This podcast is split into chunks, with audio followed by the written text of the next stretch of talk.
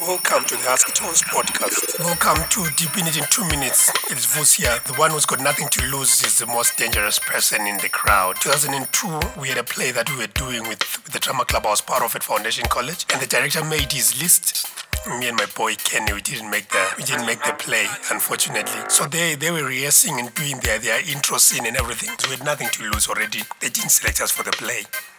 So when everybody else had done their parts, just for the intro scene, we will come in and say two lines that were not part of the script. And our lines were very impactful. I remember our director's name was Ranga and our teacher was B. Dube. So they aided us in this play that we were never originally going to be part of and with lines that were never originally in the script, just because we tried. This play was on the TV showcase. It was called So It Is. I wrote a song called Bapelile that was used as the anticlimax of the play.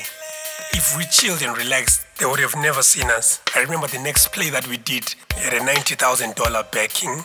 My school fees was 2500 just for contrast.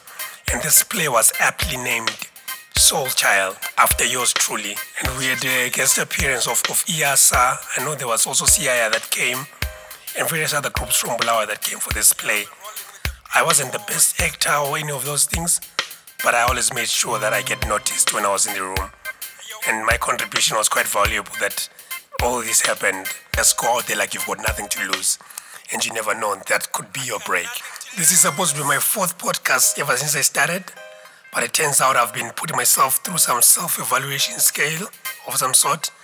And everything that I've recorded, I've been deleting because I wasn't impressed. And I was worried ukuthi abantu bazokuthini what you all are going to say. So today I decided let me just do this and talk to myself and tell myself to get out there and just do it. keeping it in two minutes with Voice.